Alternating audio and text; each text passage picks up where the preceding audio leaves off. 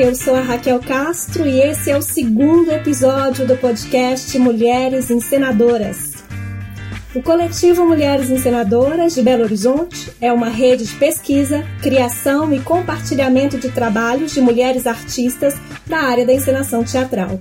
Para saber mais, acompanhe nosso Instagram, arroba Mulheres Encenadoras, facebook.com.br Mulheres Encenadoras e nosso canal no YouTube, youtube.com.br Mulheres Encenadoras. Tudo junto, todas juntas aqui hoje para esse segundo episódio, que é o episódio Teatro e Comunidades, Território, Pedagogia e Encenação.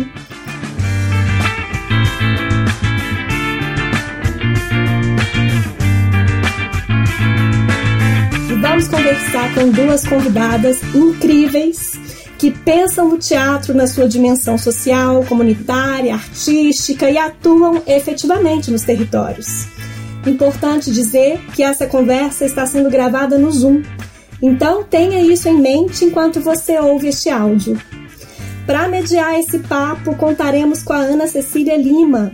Ela é atriz, adora chá verde, manifestações populares. Começou sua trajetória artística em São Paulo, no curso de teatro da Escola Macunaíma, há mais de 10 anos. Desde então, o teatro não saiu mais da sua vida. Morou em muitos lugares até retornar para BH, onde tem investigado processos criativos e realizado trabalhos de atuação, dramaturgia e direção. Atualmente integra a Cinco em Cena Companhia de Teatro e o coletivo Mulheres Encenadoras. Minha colega. Oi, Ana. Oi, Raquel. Oi, pessoal. Sejam bem-vindos a mais um podcast. Aê! E hoje vamos conversar com a Cláudia Henrique e Meire Regina, nossas convidadas. A Cláudia é atriz, diretora, pesquisadora, pedagoga e professora de teatro. Sua formação foi na usina de teatro, dirigida por Marcos Vogel, atuando em Pantagruel de Rabelais, Hamlet, exercício número 1. Atuou em A Lenda do Céu, direção de Gustavo Bartolozzi, Comédias à la carte, direção de Fernando Linares, e As Grandes Lonas do Céu, de Fernando Limoeiro. Fui colega de elenco da Claudinha e em Comédias à la carte e Grandes Lonas do Céu. Super aprendizado aí na rua, né, Claudinha? Teatro de rua, na veia. Bom, a Claudinha é cofundadora da Companhia Candongas, dirigiu Sísifos, dirigiu também Navio de Poetas e uma tal Maria. Ela é pesquisadora da cena periférica e coordenadora pedagógica da Casa de Candongas. Oi, Claudinha, bem-vinda! Olá, gente, boa noite. Espero que esse bate-papo seja muito interessante para a gente e para as nossas ouvintes e ouvintes, e os, e os nossos ouvintes, né? Obrigada, Claudinha. Prazer conversar com você e com a nossa outra convidada, Rosimeire Regina Pacheco, conhecida como Meire Regina, mulher preta, é minhoca dessa terra de Belo Horizonte e nascida sob o signo de Leão, no bairro Alto Vera Cruz, onde morou por 28 anos. Trabalhou no Centro Cultural Alto Vera Cruz como agente cultural e oficineira de teatro e posteriormente no Centro Cultural Vila Santa Rita, no Barreiro, como coordenadora do espaço por dois anos. Estudou letras na PUC Minas, teatro do oprimido no CTO, Centro de Teatro Oprimido do Rio, e pedagogia curativa e social na linha da antroposofia. É servidora pública e leciona língua portuguesa na Escola Estadual Maria do Socorro Andrade, para jovens e adultos. É coringa, multiplicadora de TO, Teatro do Oprimido, e trabalha em projetos sociais com a arte. Faz parte do Grupo Levantes de Teatro do Oprimido e do coletivo Paulo Freire, está na produção do FIC, Festival Internacional Comunitário, que está na terceira edição. Oi, Meire, seja muito bem-vinda. Boa noite, boa noite a todos, boa noite a todas que estão nos ouvindo. É um prazer imenso estar aqui e eu acho que vai ser um bate-papo gostoso de fazer. Que ótimo, Meire, obrigada. E agora, para abrir o primeiro bloco da conversa, eu passo a palavra para Ana Cecília. Com você, Ana. Mais uma vez, olá, gente. Eu espero que estejam todos bem, todos bem. E eu vou começar esse podcast fazendo uma leitura de um poema da escritora polonesa Wisława Szymborska, Filhos da Época. Somos filhos da época, e a época é política. Todas as tuas, nossas, vossas coisas, diurnas e noturnas, são coisas políticas. Querendo ou não querendo, teus genes têm um passado político, tua pele um matiz político, teus olhos um aspecto político. O que você diz tem ressonância, o que silencia tem um eco de um jeito ou de outro político. Até caminhando e cantando a canção, você dá passos políticos sobre um solo político. Versos apolíticos também são políticos. E no alto a lua ilumina com um brilho já pouco lunar, ser ou não ser. Eis a questão. Qual questão me dirão? Uma questão política. Não precisa nem mesmo ser gente para ter significado político. Basta ser petróleo bruto, ração concentrada ou matéria reciclável ou mesa de conferência cuja forma se discuta por meses a fio. Deve-se arbitrar sobre a vida e a morte numa mesa redonda ou quadrada. Enquanto isso, matavam-se os homens, morriam os animais, ardiam as casas, ficavam ermos os campos como em épocas passadas e menos políticas. Filhos da época, Vissuava Chemborska. Bom, e aí eu pergunto para vocês: arte e política se misturam? Totalmente, totalmente. Não existe. A política faz parte da condição humana, né? Ela tá em tudo. Então, como tirar, destacar a política da arte? Não tem como, né? Eu venho de uma linha do pensamento, que é o teatro da, do, dos oprimidos e das oprimidas, que defende que a arte, o ser humano é arte, o ser humano é teatro. Então, se o ser humano é arte, o ser humano é teatro, o ser humano é político. A arte é política. E quem diz que não é política, ela já está é, do lado do opressor. Né? Então, não tem como colocar a arte nesse lugar de neutralidade, porque o muro, ele não existe. Então, quando você vai trabalhar a arte, principalmente a gente que trabalha com teatro, e com teatro de periferia, a gente, na verdade, está ali numa rede que conecta a tudo, né? É, é a arte conectada com a questão da mulher, com a questão de gênero e levando em consideração que nesses diálogos a gente precisa considerar outras linhas de pensamento, né? E outras lutas que vêm surgindo, que vêm tomando mais corpo com os anos, né? Que é essa questão de gênero que não é só falar da mulher, mas agora o que é cis, o que não é cis, é o que que é trans, o que que não é trans, que mulher que é essa que é trans, né? E que homem que é esse que é trans? E como que a sociedade encara isso, é como que eles são tratados na sociedade, como que a arte pode fazer para trabalhar esse, esses meios? E, e o que que existe dentro desses meios, dentro dos grupos feministas, né, que não é o feminismo, mas os feminismos, e quem é essa mulher dentro desse, desses espaços e quais os conflitos que existem neles. Então, assim, que a arte, ela, ela precisa abarcar tudo isso, porque as coisas vão evoluindo, elas vão mudando, as conquistas vão chegando e a gente tem que acompanhar isso, né? E sem contar que é a política da essência humana e é a política social também, sabe? Do, do contexto social é, e como que esse contexto social invade o privado, sabe? O, entre o público e o privado, né? Então, é, como que a gente não discute política? Não tem como, é, não tem como. É política.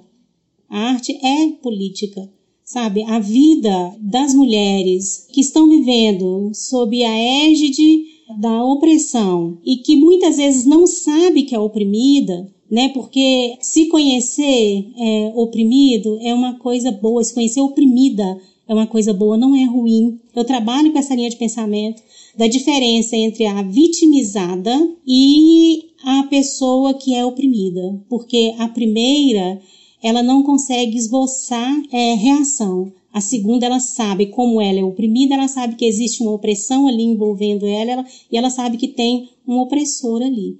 Né? Então, a, a, o trabalho do teatro do oprimido, um dos objetivos é fazer com que, é facilitar para que a pessoa perceba, ou seja mulher, ou seja trans, cis ou não cis, independente do público ele perceba que está em situação de opressão, que o opressor ele tem um rosto e que a opressão ela é concreta e como que através do teatro a gente pode lutar contra a opressão. Se isso não for política, né, o que que é? E você, Claudinha, o que pensa? É, eu inverto essa essa pergunta dizendo que a arte e a política não se separam. Não tem como você é, fazer arte, né? Fazer teatro sem, sem ser político, né? Sem politizar. E eu acho que fazer arte numa periferia já é, já é uma, uma um lugar de resistência e de política, né? E, e ser mulher fazendo arte na periferia já é ser subversiva já é subverter a ordem, né? É, subverter o que já está pré-estabelecido é, é, dentro do, dos movimentos culturais e artísticos sociais, é ampliar esse território, é, é, é trazer essa reflexão e essa contextualização teatral e artística para os ambientes fora do contorno social e do contorno das, das cidades. Então eu acho que isso é, é fato, assim. E eu penso muito a partir da, da minha trajetória, né, e, e muito relacionada ao, ao ensinamento de Paulo Freire, que é, é a gente se educa em comunidade.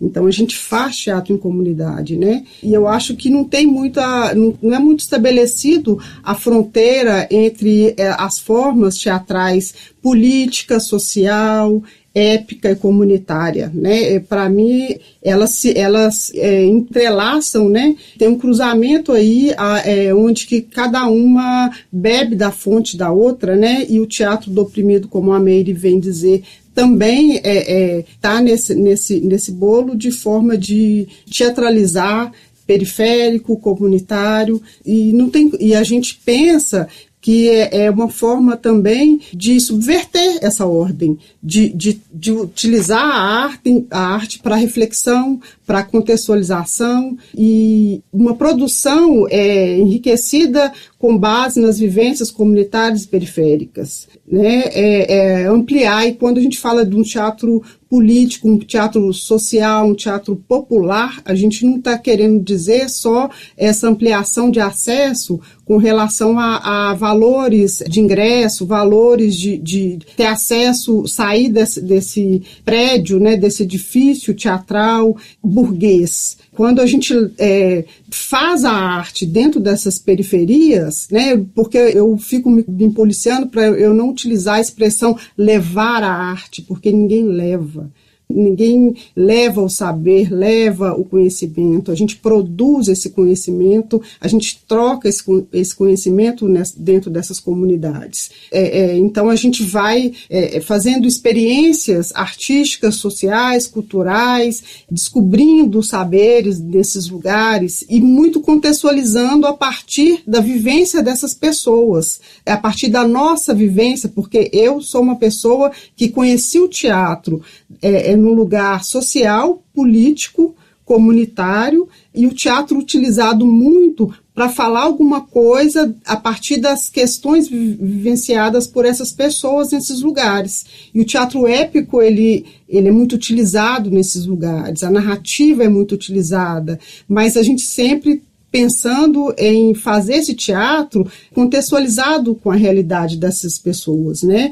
Apesar de que a gente busca referências, né, históricas, clássicas, do, dos pensadores, das pensadoras, de quem produziu conhecimento artístico, teatral, cultural e nos deixou um legado, a gente utiliza isso porque a gente não descarta conhecimento produzido e artístico, mas a gente conhece para saber e para transformar e utilizar a partir da nossa vivência, da nossa cultura e da nossa produção nesse ambiente. E então, é, é, não sei se eu saio muito, mas eu digo que essa política teatral produzida nas comunidades, ela é eficaz e ela é verdadeira, né? Ela existe para contrariar mesmo essa ordem estabelecida de que, de que a periferia, de que as comunidades não entendem da arte, né? Então, assim, finalizando um pouquinho, eu acho que a Ana May Barbosa, quando ela fala da triangulação da arte, ela tem uma expertise porque ela fala dessa, dessa utilização da arte na sua diversa forma, né? A, a utilização da arte para apreciar, contextualizar e para produzir. Então, é, é, eu acho que nas periferias também a gente tem toda a capacidade de contextualizar a arte, o teatro e produzir a partir dessa contextualização e apreciar sabendo um pouco dessa do que essa, essa arte vai produzir na gente também, né? Então eu acho que é isso, assim.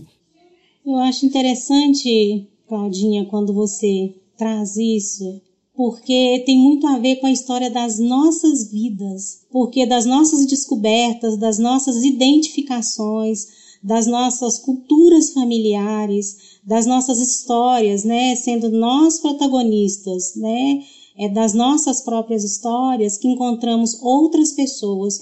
Então, trabalhar com as mulheres é a gente ter essa essa viagem nas nossas próprias histórias, nas nossas descobertas e a partir daí encontrar com histórias de outras mulheres e junto com elas criar outras histórias, sabe? Porque trabalhar o teatro, falando assim da, a partir da minha experiência, não é só é, o, trabalhar a dramaturgia, os jogos, criar uma cena, é, a partir de, de, uma história real, porque quem trabalha com teatro oprimido trabalha com histórias reais de vida que são transformadas em cenas né, teatrais para serem dialogadas sobre aquela opressão e o público é o artista principal da nossa história, né? Então ele não é um espectador é, que simplesmente fica ali assistindo e volta para casa, mas ele é espect, espectator, né? Espectator, espectatrizes, porque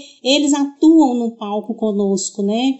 Ali quando se discute, quando se conversa, quando se faz jogos, a gente não está trabalhando só o teatro em si, mas a gente está trabalhando a essência do, do, do, ser humano, daquelas mulheres que estão ali. Então a gente trabalha valores, a gente trabalha a questão de ética, sabe? A gente trabalha a questão política, a gente trabalha a questão de pertencimento e identificação, sabe? A gente trabalha a questão da violência, é, a gente trabalha a questão de ocupação de espaço, ocupação de lugares, qual que é o papel da mulher na sociedade, qual que é o papel da mulher naquela comunidade, que lugar que ela ocupa ali, sabe? O lugar dela é na rua ou o lugar dela é dentro de casa. Uma vez eu estava dando uma oficina para mulheres e eu as convidei para irem ao Palácio das Artes porque estava acontecendo uma é, exposição muito bacana sobre mulheres lá. E quando é, no outro dia uma delas chegou para mim, ela é negra, bem retinta, chegou para mim e falou assim: Meire, eu me senti muito mal lá dentro. Eu falei: Mas por que, que você se sentiu mal? Ela falou assim: eu senti que eu não era querida, eu senti que aquele espaço não é meu. Eu fiquei lá dentro me sentindo uma meba, eu fiquei tão pequenininha lá dentro que era como se todo mundo estivesse me olhando. Esse espaço não é meu. Então, assim, trabalhar o teatro é trabalhar isso, sabe? É acolher e se entender dentro desse processo e saber que ela pode ocupar qualquer espaço da cidade. Qualquer lugar é dela sabe? Então, assim, se ela está dentro de um supermercado, por exemplo, e, e tem alguém seguindo ela lá dentro para ver se ela vai roubar alguma coisa, é ela questionar isso. Então, assim, trabalhar o teatro com essas mulheres é trabalhar todas essas questões, sabe? E, um, e, uma pessoa que vem muito assim na minha cabeça, que eu penso muito e que é assim para mim muito referência, é a Bárbara Santos, que é a coringa número um, né, do, do teatro do oprimido e que escreveu os livros, né, o Teatro da Oprimida, Asas e Raízes, e é a idealizadora, uma das idealizadoras do Laboratório Madalena, que é um teatro para mulheres, com mulheres, feito por mulheres, e do qual eu, eu faço parte desse grupo também, assim. E, e a gente, sim, historicamente, a gente sabe que a mulher sempre foi, dentro do teatro, dentro das artes, sempre foi menosprezada e, e socialmente está no inconsciente coletivo das pessoas acreditarem que determinados lugares não são para as mulheres. Sabe? Então, quando vocês falam de mulher produtora, de mulher diretora, né, a gente está falando disso, né? Então, assim, houveram conquistas de lá para cá, sim, mas ainda o cenário é bem incipiente e a gente precisa conquistar esse espaço ainda politicamente. Politicamente. Bom, gente, acho que aí vocês abarcaram até um pouco mais para frente da conversa. Eu vou voltar um pouquinho, fazendo uns links assim, é, porque eu fiquei pensando nisso, assim, porque vocês falaram, de certa forma, o que é o, o, o teatro comunitário para vocês, né? E aí eu queria que vocês voltassem um pouco sobre isso e ainda acrescentassem é, como que é essa relação do, do teatro comunitário com a educação e a transformação social. É, exato, eu sei que tem isso de levar essa discussão para a comunidade através do teatro.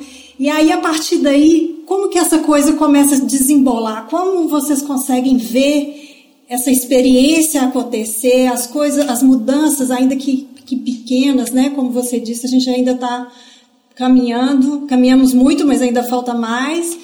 Como que vocês veem isso? Quer falar primeiro, Cláudia?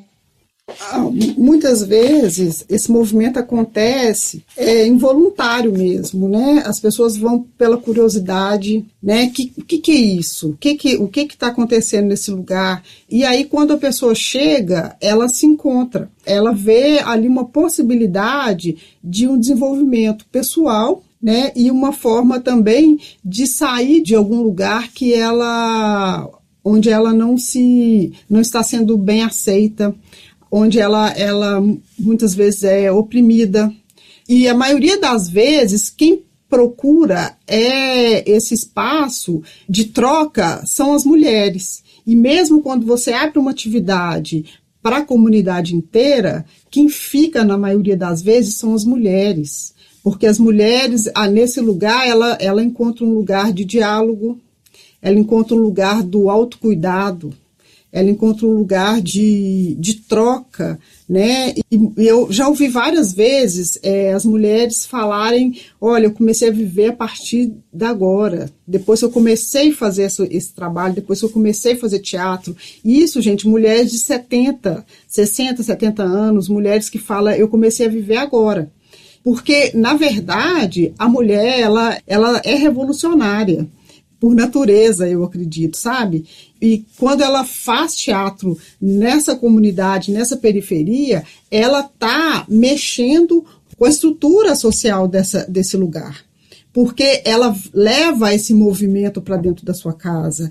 Ela começa a olhar para os seus pares, para os seus maridos, para os seus filhos de uma forma diferente. E ela começa a. Tem a preta mesmo na comunidade do Santa Cruz.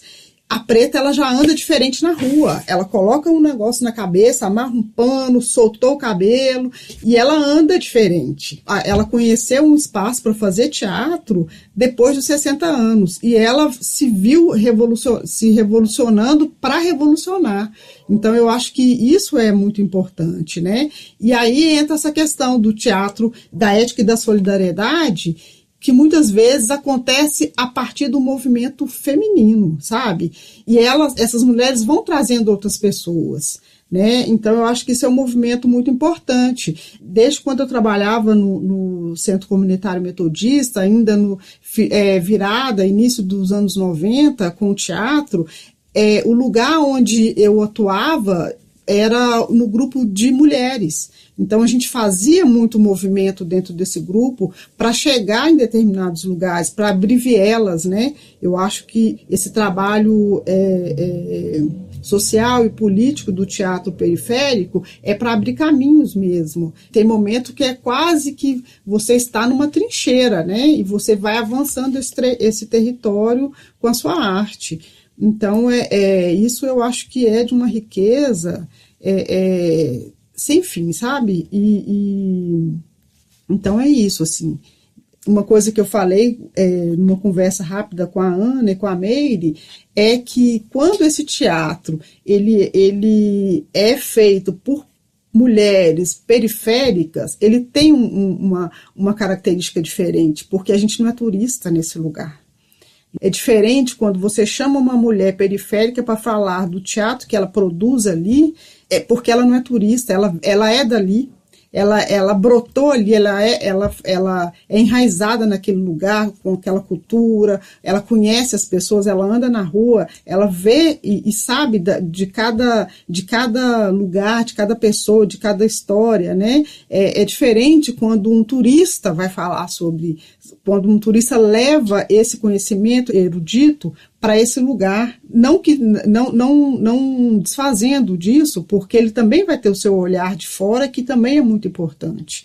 Mas é, é, a gente precisa valorizar essa mulher periférica que produz um teatro local, sabe? E, e que quando ela traz também referência, referências é, teatral e referência de, de, de, pesquisa, quando ela tem essa vontade também de trazer informações eruditas para essa comunidade, isso também é muito rico, porque a gente não pode desfazer do, do legado teatral que, que nos antecedeu. Então, você precisa fazer esse movimento de, de levar os, outros conhecimentos e ver é, como que você pode utilizar esse, esse arcabouço todo nesse lugar e, e produzir também a partir da, dessa teatralidade local, né? Eu acredito. É, eu penso que é isso mesmo que, que a Cláudia falou. Acho que as experiências são muito parecidas, assim. E eu volto, né, a afirmar, né, e dizer que tem muito a ver com a nossa história de vida. Né? Eu descobri o teatro na minha vida com 10 anos de idade, né, e eu fazia teatro na escola sem nunca ter ido ao teatro na minha vida, mas eu fazia com as minhas colegas para mostrar para as professoras. Hoje em dia eu agradeço muito as professoras que iam no recreio assistir né, as, nossas, as nossas encenações infantis, porque elas me alimentaram, né? Alimentaram a minha vontade de, de continuar, né? Então, assim, mas na vida da gente tem os nossos percalços, que na verdade não são percalços, que eu acredito que, é, que a vida ela segue uma linha e depois as coisas começam a acontecer, cada uma no seu tempo, né? Então, assim, quando eu trabalho com essas mulheres de periferia, e quando eu trabalho na educação, porque eu sou educadora, né, eu sou professora, eu trabalho principalmente com o EJA, com educação de jovens e adultos, e muitas, muitas, muitas mulheres. É, mais mulheres, gente, né, no EJA tem muito mais mulheres que homens, né? E são mulheres que que trabalham fora, que têm filhos e que têm que dar conta da casa e ainda estudar. E nessa realidade pandêmica que a gente está vivendo, para elas então é mais apertado ainda, porque elas têm que fazer aula online, têm que fazer os trabalhos, exercícios é, online, e elas têm os filhos e às vezes não tem um computador em casa, tem um celular que elas têm que dividir entre ela e os filhos para estudar. Né? Então, esta é a realidade da mulher periférica, né? A gente que trabalha nas pontas e é uma opção minha, porque na verdade eu trabalho com essa visão freiriana, essa visão de Augusto Boal, sem no entanto me fechar, né? Porque eu tô aberta a qualquer linha de pensamento. Mas os dois, assim, embora sejam homens brancos e cis, eles são uma influência muito grande para mim, que sou uma mulher preta e negra, né? E que eu trabalho a educação do, de, de, do, dos moldes do Paulo Freire com a arte aos moldes de Augusto Boal. Né? Eu me lembro uma vez que eu estava numa, numa num dos cursos com o Boal e ele falou assim: olha, vocês recriem o teatro do oprimido, recriem em cima do que existe, só não matem aquilo que eu já fiz. Né? Então, assim, trabalhar a educação com o teatro é isso, é a gente descobrir as possibilidades nessas mulheres e a gente ter a sensibilidade de, de fazer isso que a, que a Cláudia falou, de enxergar essa transformação, sabe? De perceber como que isso é real e que nós somos parte desse processo, né? É, teve uma vez, eu vou usar um exemplo aqui, que eu trabalhei uma oficina de, de TO no Centro Cultural, e é isso mesmo que a Cláudia falou, a gente abre para a comunidade toda, mas vão as mulheres, É, teve uma mulher que foi e levou as duas filhas. Até hoje elas são minhas amigas no, no Facebook. Então ela foi e levou as meninas dela e, elas faziam toda a oficina que eu dava lá, elas estavam lá. Toda a oficina. Uma vez o marido foi lá brigar comigo. Aí eu falei assim, por quê? Minha mulher separou de mim por sua causa. eu fui é, acusada de ter separado um casal, mas na verdade não é isso, né? Ela descobriu que ela era oprimida dentro da relação, né? E ela lutou contra aquela opressão e ela saiu da opressão, gente, né? E assim, quando tem na casa a mulher oprimida e as filhas são oprimidas, né? A mulher é oprimida, as filhas também são né? Então ela saiu e ela livrou as filhas também da opressão. Então, assim, o teatro, ele tem esse poder independente de ser teatro do oprimido, porque o teatro em si, ele já é transgressor, né? Ele já é, ele é político, né? Independente disso. A diferença do teatro do oprimido é que ele opta pelo oprimido e não pelo opressor. Né? Ela tá ali, tá ali para mostrar para ela, olha, tá acontecendo isso, e como é que você vai fazer para se mobilizar? Eu tive um, umas oficinas, eu fiz oficinas uma vez com Joaquim Elias, não sei se vocês conhecem. Joaquim Elias, ele tem uma metáfora muito bonita, que ele fala assim: a vítima, quando ela tá com a brasa na mão, é, é a diferença entre a vítima e, o, e, o, e, e a oprimida. A pessoa tá com a brasa na mão, então ela sai mostrando para você o tempo inteiro assim, olha, tem uma brasa na minha mão, tem uma brasa na minha mão, tá queimando, tá queimando, tem uma brasa na minha mão, mas ela não consegue fazer o movimento de tirar a brasa da mão e jogar fora. Sabe? A pessoa, quando ela se descobre oprimida, ela sabe que ela tá com a brasa na mão, ela mostra, olha, eu tô com a brasa na mão e ela tenta tirar. Se ela não consegue tirar, ela pede ajuda para tirar aquela brasa que tá queimando a mão dela. Né? Então a gente percebe esse movimento quando a gente trabalha com mulheres, né? a gente percebe esse movimento. Isso aconteceu comigo, gente. Eu não, não sou é, estudante teatral acadêmica, sabe? Eu não fiz faculdade de teatro, é, mas eu fui descobrir mesmo a importância do teatro na minha vida depois dos meus 30 anos com meus 33 anos, quando eu fui fazer uma oficina de teatro do oprimido pela primeira vez na minha vida, e a história que foi contada, uma das duas que foi né, encenada, foi a minha história de vida, a opressão que eu vivi enquanto mulher. Sabe, aquilo teve um impacto muito grande em mim, muito, muito, muito grande. E aquilo transformou minha vida, que eu tomei várias decisões na minha vida depois daquilo que foram libertadoras.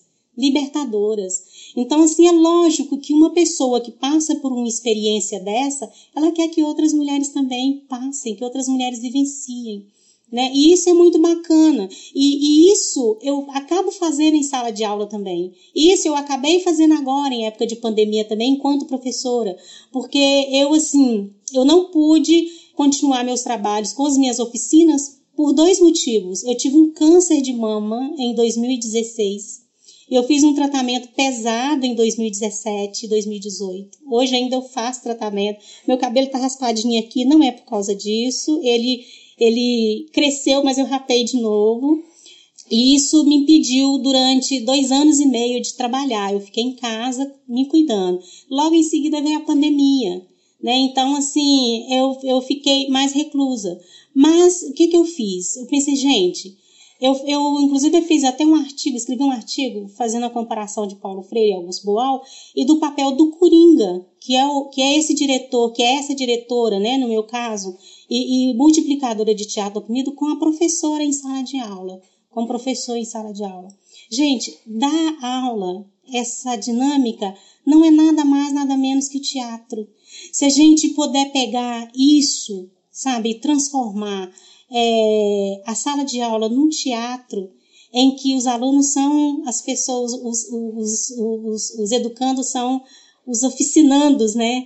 E a educadora é a, a multiplicadora de teatro oprimido.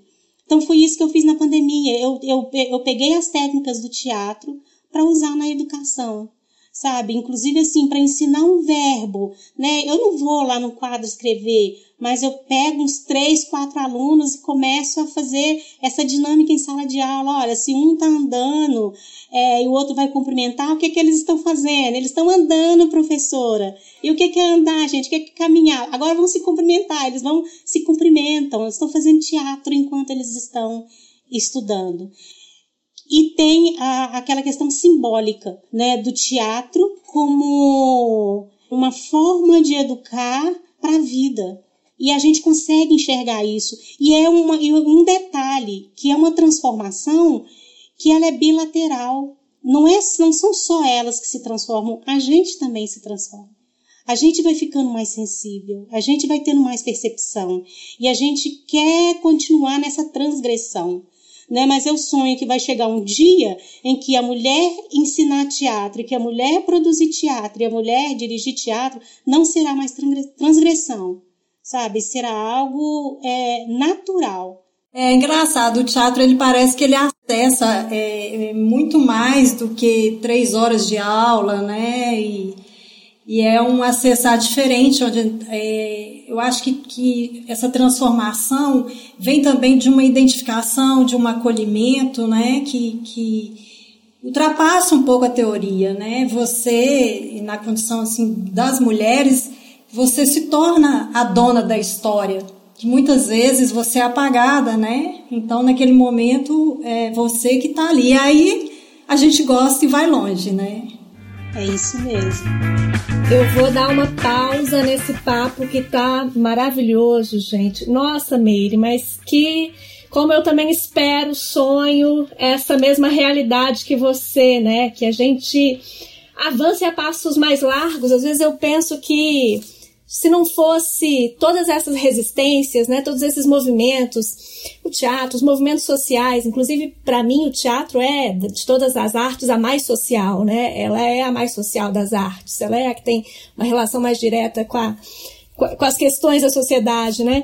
E, e, se não fosse isso, eu penso, gente, que não tinha mais mundo, não. Não tinha mais mundo para nós, não. Já tinha acabado. Se não fosse a gente segurando essa resistência, a gente, digo assim, todos aqueles que não fazem parte dos centros de poder, né? Mas mais umas do que outras, inclusive, tinha mundo pra gente mais não. Então, assim, admiro demais essas artistas, professoras que estão aqui, essas mulheres do teatro, Claudinha, e Ana. E vamos para nossa paradinha, gente. É o desafio entre elas ou a paradinha entre elas. A gente já está no segundo episódio e não tem nome esse momento ainda. A gente tem que dar um nome para esse momento. Eu vou chamar de desafio entre elas por enquanto, tá? Aguardando aí a gente definir este nome. e é o seguinte, eu vou soltar aqui é, dois áudios com falas de diretores, diretoras brasileiras. Todo episódio a gente solta esses áudios e é um desafio para vocês descobrirem quem é que está falando, quem é a pessoa que está falando aí. Então, quem souber, Nossa, pode gritar. tá muito fácil, viu, gente? Hoje eu tô achando que tá fácil. Mas vamos ver. Se precisar de dica, vocês me digam que eu dou dica também. Mas eu acho que vocês vão descobrir. Então, Preparadas? Posso colocar? Pode. Sonho com o dia em que o Brasil inteiro e no inteiro mundo haverá em cada cidade, em cada povoado, em cada vilarejo, um ponto de cultura, onde a cidadania possa criar e expressar a sua arte, a fim de compreender melhor a realidade que deve transformar. Nesse dia, finalmente, terá nascido a democracia Ser cidadão, meus companheiros, não é viver em sociedade, é transformar a sociedade em que se vive. Com a cabeça nas alturas, os pés no chão e mãos à obra. Muito obrigado.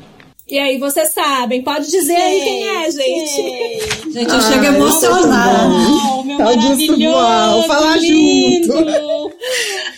Que eu amo demais, amo demais. Então as duas levaram essa, porque as duas falaram que sabia Boal, são certíssimas, Gracinha. Augusto Boal. então vamos soltar o segundo. Eu tenho como cultura, na, no meu processo de direção, é, é, um, é um processo de direção muito compartilhado. Porque eu entendo o teatro, né? Eu venho fazendo uma defesa do teatro social, que é esse teatro que vai falar de alguma coisa, né? Que vai ser além de político, ele vai trazer algo é, a mais. Então, ele só vai ser algo a mais se para quem está fazendo também trouxer alguma representatividade. Então, se eu estou falando de uma mulher que sofre violência, bom, o que, você entende sobre isso? Vamos falar sobre isso? Vamos conversar sobre isso? Né? Assim, estamos falando sobre, como nós estamos fazendo um espetáculo agora sobre mortalidade de jovens negros. Peraí, como é que é isso? Como é que é seu olhar para isso? Como que isso te afeta? Como que esses dados, né? A gente tem uns dados, como que esses dados chegam em você? Como é que isso passa para você? E aí, gente, quem é essa diretora? Erlen Romão, claro. Erlen Romão, Erlen Romão, diretora. Isso. Nossa conterrânea aqui, né? Do aglomerado da Serra. Nossa, maravilhosa. E aí, vocês, vocês, o que, que, vocês acham da fala da, da Erlen aí? Acho que a Ana pode completar, né, Ana? A Erlen é o máximo, né, gente? Ai. A diretora Erlen Romão, quando questionada por Ângelo Dias no podcast Neguinho Presidente sobre os desafios do teatro e a origem do Morro em Cena, ela respondeu que, diante das, da crise financeira mundial, se viu forçada a ter que reduzir os trabalhos sociais dos quais ela fazia parte no aglomerado da Serra. E que, nesse momento, ela se viu rodeada por mulheres.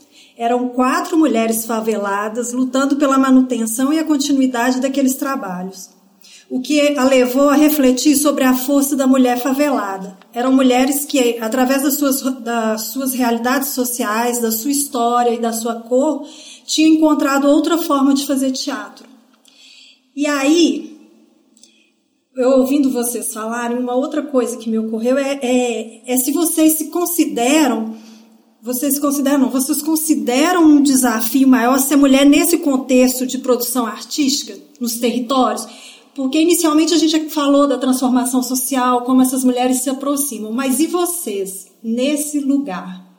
Né? Como é, lidar com as questões religiosas, com, a, com as questões raciais, de gênero, de classe? É, eu acho que não é simples, né? É um desafio, é um desafio diário.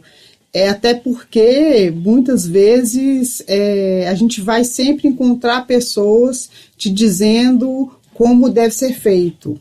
Você sempre vai encontrar pessoas querendo corrigir a sua ação e querendo te ensinar o melhor caminho para chegar em determinado lugar. Mas uma coisa que eu acho que eu sinto que é muito parecido, assim, que eu já vivi, acredito que a Meire também já tenha vivido, é porque na hora da crise as mulheres se juntam.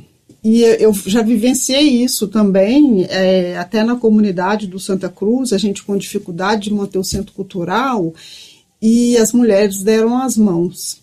As mulheres falaram: vamos adiante, vamos avante, tem essa força né, de, de se unir para manter essa, esse trabalho artístico, social e cultural que as mulheres têm esse, fazem esse movimento, né? Eu acho que não é à toa que as mulheres encenadoras existem, né? Porque é um movimento também de existir como mulheres e mulheres da cena, né? Então eu acho que a gente tem essa, essa, dificuldade, sim, sonho muito, como a Meire disse, um, de ter um momento que, isso, que a gente não precise de, de militar como, como mulheres encenadoras, né? Mas enquanto isso não acontece, a gente vai militar, né? Para existir como mulheres encenadoras.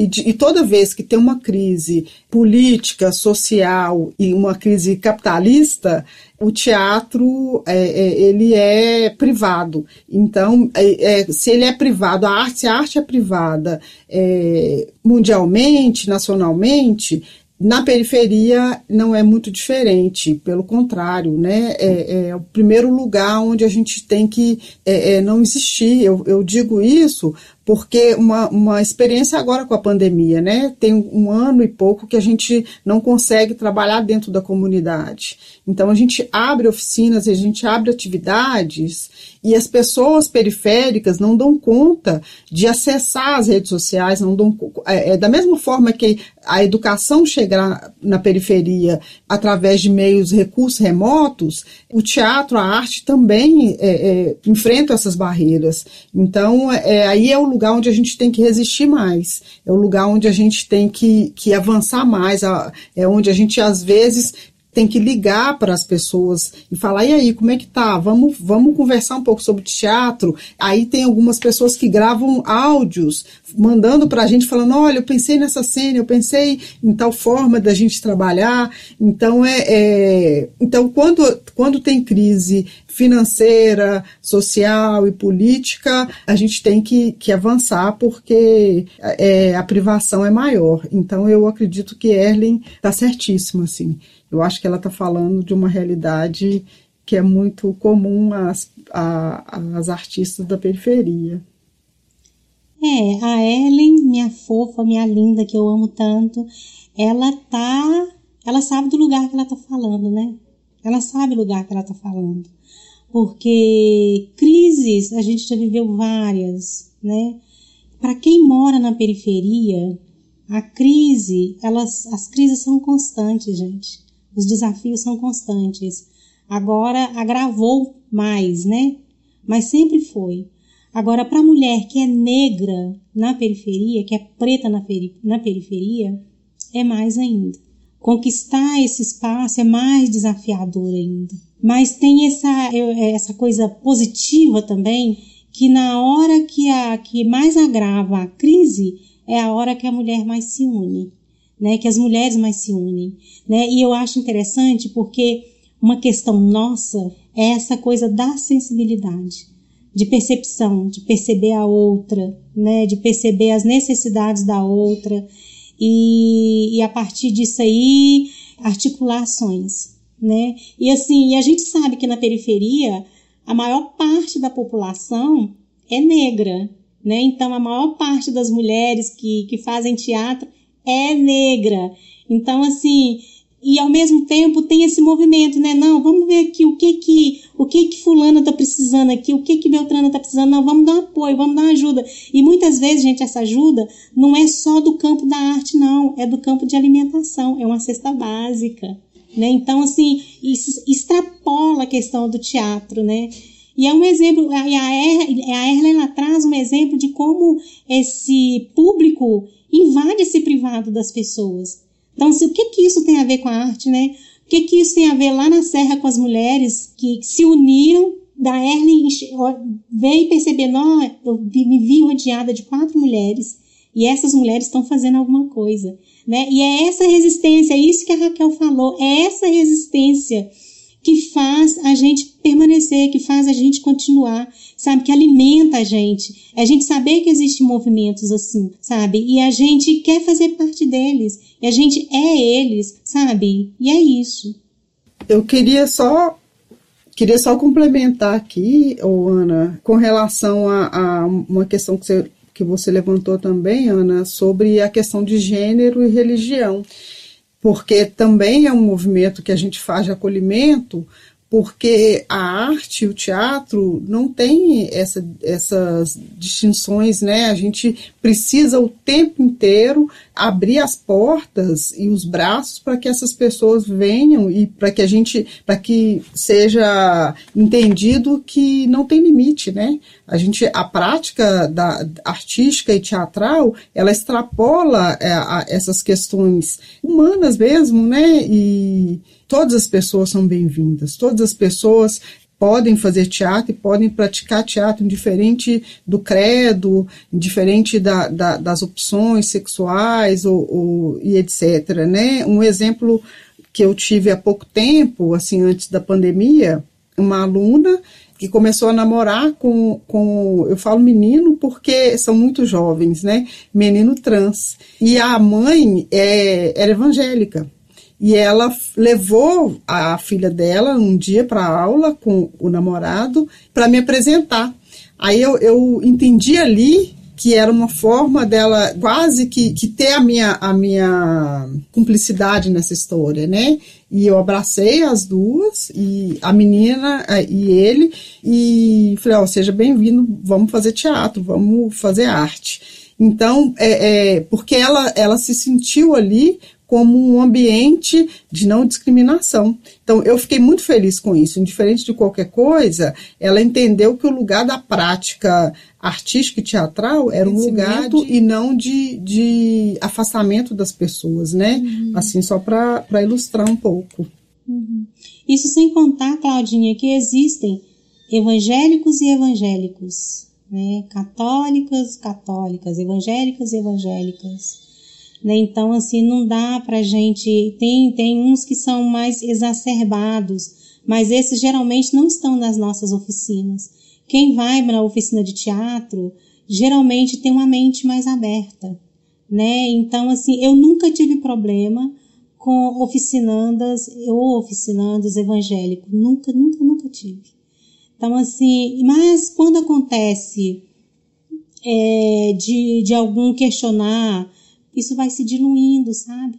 E até os valores das pessoas vão mudando, vão se transformando. Então, a pessoa, o, bacana, quando você fala da, do, do, da, da arte, né, do, do teatro e educação, o bacana é isso, é que é, a, o teatro em si, a arte em si, ela, ela, ela, ele cumpre esse papel de educador, sabe? E trabalhar essas questões religiosas é isso. E, e depois, a pessoa que, que, independente da religião dela, que está fazendo oficina, depois ela vai multiplicar aquilo na igreja dela, né? É bacana porque aí ela vai levar esses valores também para a igreja dela. Né? Eu acho legal. E se ela se descobre oprimida dentro daquele espaço ali, ela rompe com essa opressão também. Isso é fantástico. É, era, era esse, essa, essa pergunta mesmo, né? Se, é, se é sempre amistoso a presença da, de, de professoras e encenadoras dentro da comunidade, né? E parece, pelo que eu entendi, vocês conseguem se resolver bem quando acontece algum tipo de problema, né? Seja através da conversa. E quanto à, mulher periférica, encenadora, na classe artística, é necessário vocês ficarem tentar, terem que ficar o tempo inteiro mostrando a, a capacidade de vocês, é, mostrando que sabe o que, que vocês estão fazendo, que você, o que vocês estão fazendo tem uma qualidade, tem um valor. Como que é isso do outro lado? É, quando a gente fala que a gente sabe o lugar da gente, o lugar que a gente está, o lugar que a gente ocupa, a gente tem certeza daquilo, eu, eu tô falando enquanto Meire, eu não tenho necessidade nenhuma de provar nada para ninguém. É uma opção minha, porque a minha opção é trabalhar com mulheres, principalmente, e com a periferia, com as pessoas mais fragilizadas socialmente. Então, assim, quando Boal escreveu o livro A Estética do Oprimido, eu fiquei muito feliz que ele escreveu esse livro junto conosco, né? Ele fazia seminário, a gente ia para o Rio e, ele escrevia o livro junto conosco, a partir das nossas opiniões, dos nossos questionamentos. E toda vez que eu falava que eu trabalhava com o teatro do oprimido, muitas pessoas, inclusive gente assim na cena do teatro de BH, gente conhecida, falava: "Ah, mas eu não gosto do teatro do oprimido não, porque ele é panfletário. Eu não gosto do teatro do oprimido não, porque ele não tem estética."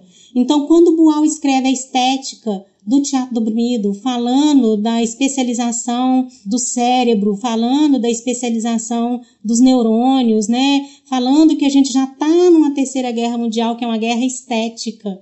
Falando da diferença entre o pensamento sensível e o pensamento simbólico, né? E como que isso é revertido numa prática em que o mesmo você trabalhando num espaço onde as pessoas não têm dinheiro nenhum para comprar nada, para fazer nada, para poder trabalhar o teatro, para poder é, preparar um cenário legal, você consegue fazer teatro com o que você tem na mão e consegue fazer uma coisa bonita, consegue fazer um trabalho bonito sabe? Seja com caixa de leite, seja com caixa de papelão, seja com, com resto de pano velho, sabe? Importante é você trabalhar essa estética dentro da estética do oprimido e respeitando aquela dramaturgia do oprimido, sabe? Então, assim, quando a gente tem certeza daquilo que a gente está fazendo, eu não tenho medo do julgamento dos outros, eu faço meu trabalho. Se as pessoas gostarem, né, eu fico feliz. Se não gostarem, se me julgarem, I'm sorry, I'm sorry eu não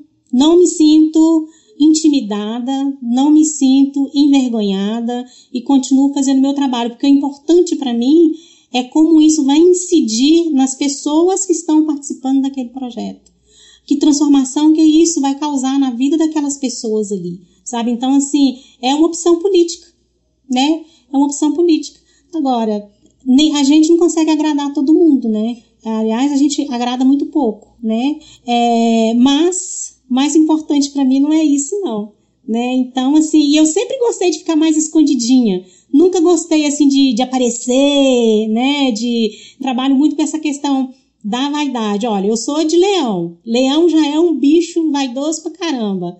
Né? E ainda trabalho com arte e educação. Então, se eu não souber dominar essa juba, domar essa juba, então ela vai crescer demais, né? Então, o problema é que a gente tende, quando a gente consegue dominar as nossas próprias vaidades, nosso orgulho e o nosso topete, é que a gente tende a julgar os outros. Então, aí a gente tem que ser muito ética nesse sentido, né? Porque o que eu não quero que o outro faça comigo, eu não vou fazer com o outro também. Então, respeito o trabalho das outras pessoas e exijo que o meu também seja respeitado. Então, é isso.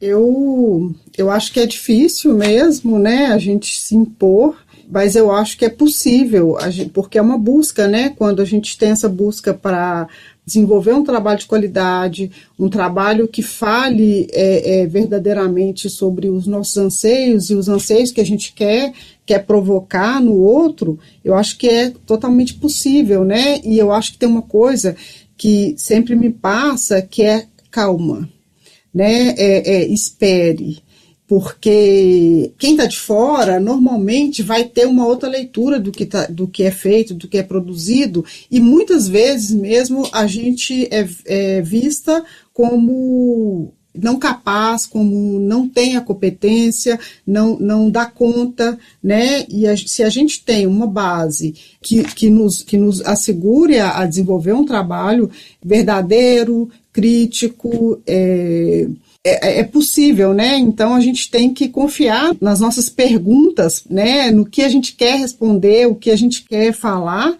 e é muito possível, assim. E aí a gente tem que ter muito a certeza do que, que a gente quer. Porque isso que, é, que eu acho que no, no, momento de uma criação, no momento de um trabalho, é isso. É a gente ter certeza do que a gente quer e a gente abrir um pouco a nossa escuta. E não, e não se, se fechar na, na, como a Meire mesmo falou, a vaidade. Então eu acho que é, é ter, ter essa pureza desse, de desenvolver um trabalho possível, né? E, e, e, é isso, assim, mas é que eu acho que sempre mesmo a gente é, sempre vai ser questionada né? E aí a gente tem que responder, né? É, é, se a gente quiser também é, sobre o que, sobre o que, sobre as questões que, que são colocadas, mas é ter certeza do que a gente quer.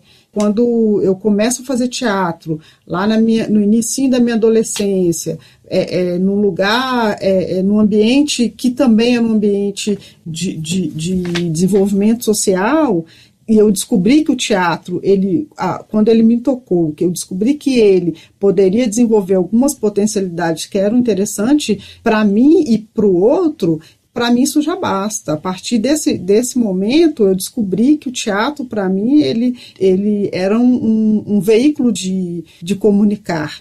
Então, isso já basta. E, e aí, como eu vou comunicar, de que forma eu, eu vou, vou estabelecer essa comunicação, aí vai ser diversa, né? E, e aí eu, eu tenho, a gente tem, né? Nós temos vários caminhos para trilhar essa, essa comunicação, então eu acho que isso é que importa, né? Eu até pego emprestado uma fala do Dimi, eu estava numa troca com o Dimi, e ele, ele encerrou falando que ele era uma pessoa improvável.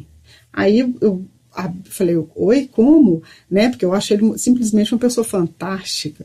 Aí ele foi falando o porquê dele ser improvável, aí eu falei assim, gente, eu vou pegar essa fala do Dimi eu acho que eu, eu, eu para o teatro, eu sempre fui uma pessoa improvável. né, com uma timidez extrema, com dificuldade de falar em público. E aí eu sempre pensei, por que, que eu fui fazer teatro? Por que, que eu não fui dançar? Eu gostava muito de dançar, e aí eu ia, entrava mudo, saía calada, movimentava o corpo, e todo mundo ia gostar bastante. Mas não, né? Eu quis é, ser, ser desafiada.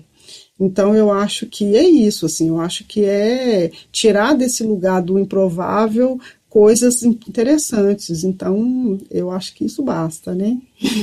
Tem uma coisa interessante que você falou aí, do olhar do outro, né? Porque quem escreve um poema, eu, eu escrevo, eu tenho, eu tenho um, um, um blog de, de poesias, contos e crônicas também, que eu escrevo.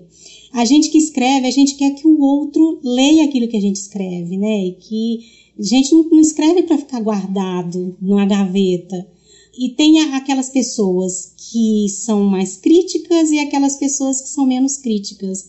E quando você opta por, um, por uma estética que ela é fundada nos três eixos, som, palavra e imagem, que defende que qualquer um pode escrever um poema, né? A pessoa ela não é poeta, mas a partir do momento que ela escreveu um, uma poesia, ela se tornou um poeta pessoa pode não ser da música, mas a partir do momento que ela escreveu uma música ali que ela está cantando, ela é cantora.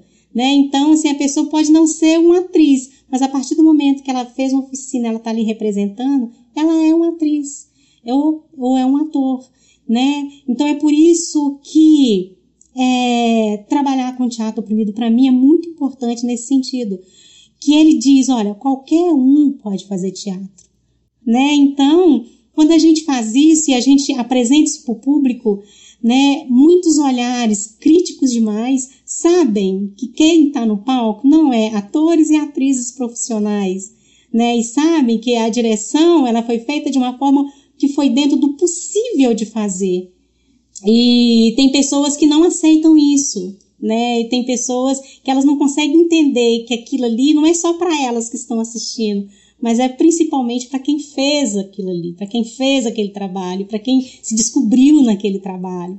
Então isso para mim é tão importante, tão importante, tão importante que assim a crítica negativa do outro, ela, ela eu eu eu tento tratá-la para que ela incida em mim como algo positivo e não negativo, né? Mas a crítica positiva, ela me faz um bem muito grande. Não vou ser falsa, faz bem para todo mundo né? Quando alguém chega e fala, nossa, que trabalho bacana que vocês fizeram e tal. Mas eu já tive, por exemplo, é, um trabalho que uma pessoa que é conhecida, não vou falar nome, bem conhecida aqui no, no, no, espaço, anda meio sumida, mas bem conhecida no espaço teatral, falou que tá uma porcaria. Mas ele não entendeu, ele não entendeu que ali não era para ele aquela apresentação. Era para as pessoas que subiram no palco, era para as pessoas que fizeram oficina, era para as pessoas que estavam apresentando. Porque essa é a essência do teatro do oprimido. Né? Porque se eu quisesse fazer uma outra forma de teatro, eu estava fazendo TU lá no, na, no UFMG e foi uma opção minha não fazer. Foi uma opção minha fazer letras, né? Para trabalhar na área da educação, né? E é isso. é, e é o que a Claudinha falou. Quando a gente sabe que a gente quer, ninguém puxa o tapete da gente, não. pois é. E aí me conta agora, é, quais são os projetos de vocês no momento, os desejos futuros? Ah, meu desejo é me encontrar com esse povo, né? Sair desse, sair desse quarto aqui, dessa, me encontrar com, com o povo. Então, é, esse é o desejo principal, né? E tem um desejo muito assim, porque eu acho que eu fui tocada a partir dessa, dessas provocações. Um dia desse, a Ana falou assim: Ah, Claudinha, me fala um pouquinho aqui, grava um áudio. É, me fala um pouquinho aí dessa sua trajetória, não sei o que, não sei o que, porque ela queria escrever e tal. Aí eu fui, comecei a gravar e fui, foi vendo, foi vindo umas coisas na minha cabeça. Falei, gente, eu já fiz isso, já fiz isso, porque também eu já tô, né, gente? Quase uma cinquentona.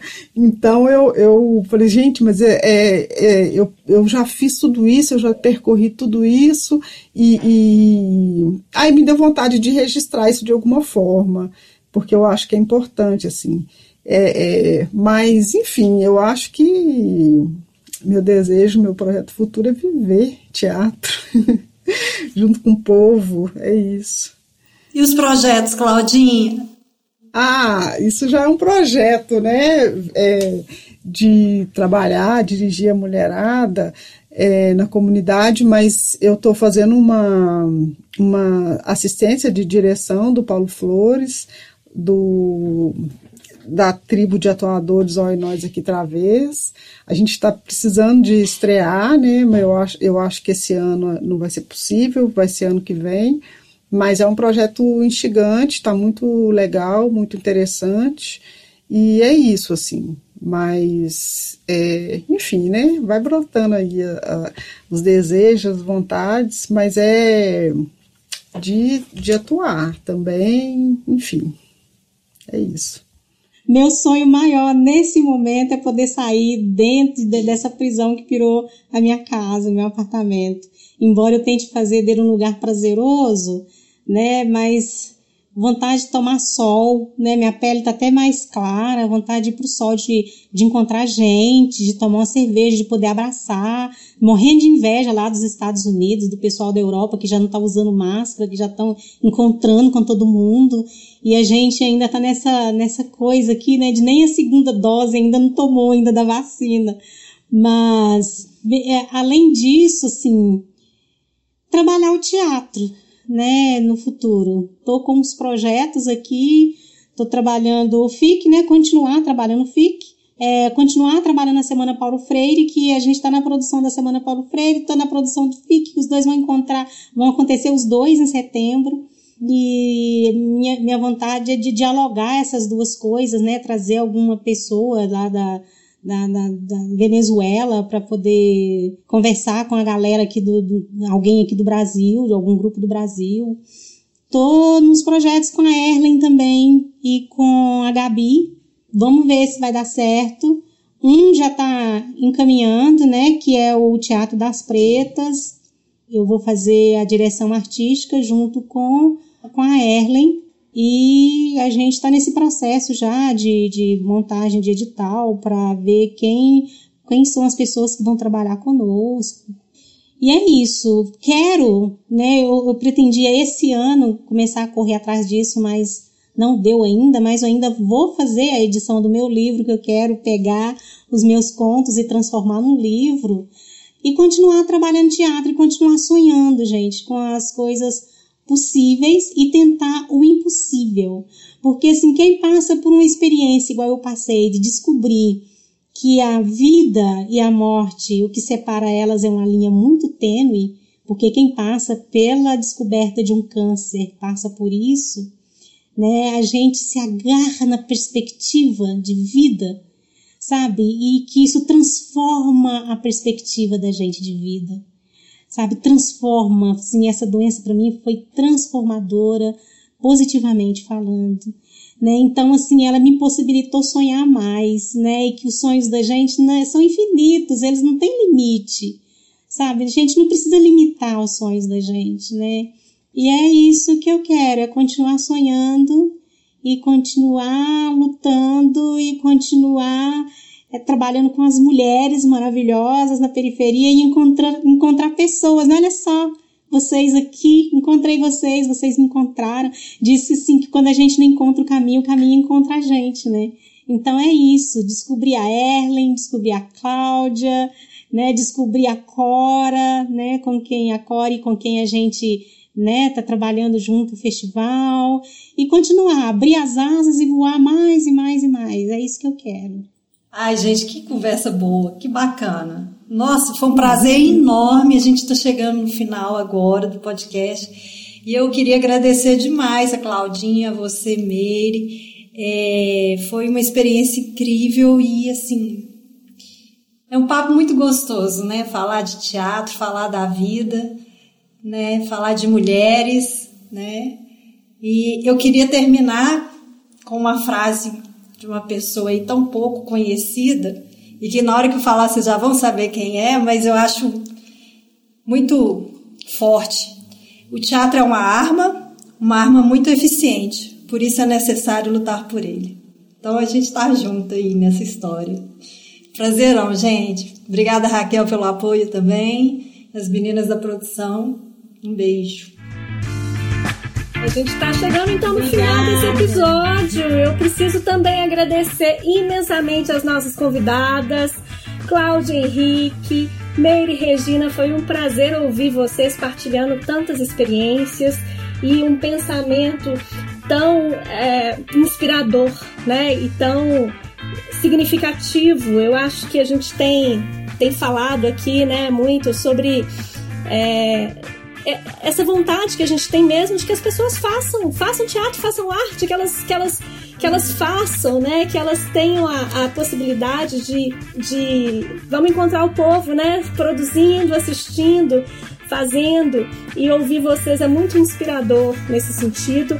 Eu quero dizer que é, o roteiro desse episódio foi feito pela Ana Cecília, que eu também preciso agradecer aqui, nossa mediadora. Foi feito também por Michele Sá e por mim, Raquel Castro. A edição, masterização e vinheta pela Debris Oliveira. Obrigada, Debris. Produção e gestão do projeto, Luísa Monteiro, nossa produtora, gestora maravilhosa. Luísa, obrigada. Realização, Coletivo Mulheres Ensinadoras e o projeto é realizado com recursos da Lei Municipal de Incentivo à Cultura de Belo Horizonte.